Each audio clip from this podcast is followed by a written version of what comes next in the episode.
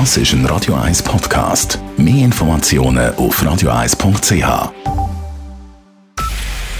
Es ist 9 Uhr. Radio 1, der Tag in 3 Minuten. Mit dem Alles Kral.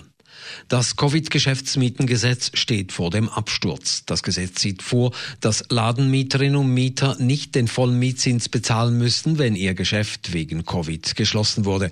Der Nationalrat hat es heute nach der Detailberatung abgelehnt, obwohl noch ein weiterer Kompromissvorschlag zu einer 50 zu 50 Teilung der Miete angenommen wurde.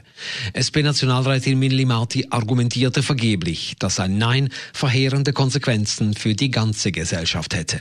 Es ist ein Irrtum zu meinen, es sei gratis oder billiger, nichts zu tun.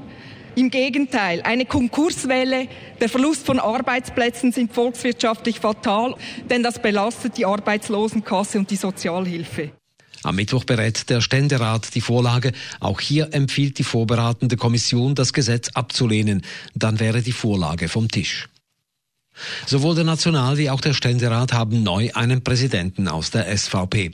Den Nationalrat präsidiert neu der 62-jährige Berner Andreas Ebbi. Er wird Nachfolger der Wattländerin Isabelle Moche und damit ein Jahr lang der höchste Schweizer. Meine Initialen mit Wohnort tragen das Triple A oder auf Schweizerdeutsch gesagt dreimal A. Für mein Präsidialjahr habe ich mich für ein Triple Z entschieden. Z wie Zusammenhalt, Z wie Zuversicht und Z wie Zufriedenheit. Er wünsche sich dies für die Schweiz und alle Menschen im Land, insbesondere in Zeiten der Corona-Pandemie, sagte er. Im Ständerat übernahm heute der ebenfalls 62-jährige Alex Kuprecht aus Schwyz das Präsidium von Hans Stöckli. Er wolle die kleine Kammer unaufgeregt und mit Umsicht und Effizienz führen und die Tugenden der Chambre de Réflexion mit Sachlichkeit, Augenmaß und Weitblick pflegen, sagte er in seiner Antrittsrede. Die Corona-Krise verschärft die Armut in der Schweiz. Schon vorher waren in der Schweiz rund 660.000 Menschen von Armut betroffen. Wegen der Pandemie werde diese Zahl steigen, sagt Marianne Hochueli von Caritas Schweiz. Es haben sehr viele Menschen sehr nah bei der Armutsgrenze gelebt. Und durch die Corona-Krise wird einfach klar, dass jetzt auch die Leute in die Armut abrutschen.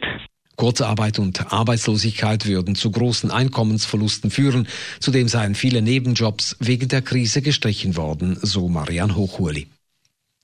Die EU hofft auf eine schnelle Zulassung des Corona-Impfstoffs des US-Pharmakonzerns Moderna. Moderna hat heute als erstes Unternehmen bei der Europäischen Arzneimittelagentur die Zulassung für einen Corona-Impfstoff in der EU beantragt. In der Schweiz hat der Pharmahersteller schon vor gut zwei Wochen eine Zulassung beantragt. Der Bund hatte zuvor viereinhalb Millionen Impfdosen bestellt. Ein konkretes Datum für eine Auslieferung in der Schweiz gibt es noch nicht. Einen Vorvertrag hat der Bund auch mit BioNTech Pfizer über dessen Impfstoff abgeschlossen. Beide Präparate sind ähnlich, auch bezüglich der Wirksamkeit von 94 bis 95 Prozent. Radio 1 Wetter. In der Nacht ziehen Wolken auf und gegen den Morgen kommt es regnen, mit Schnee bis in tiefe Lagen. Auf der Straße muss man mit Schneematsch rechnen.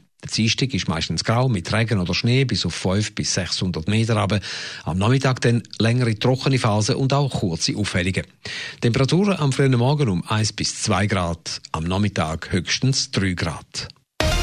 Das war der Tag in 3 Minuten.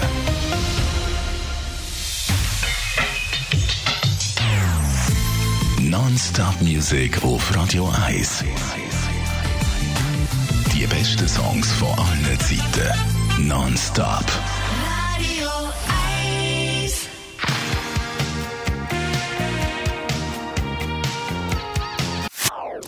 Das ist ein Radio 1 Podcast. Mehr Informationen auf radio1.ch.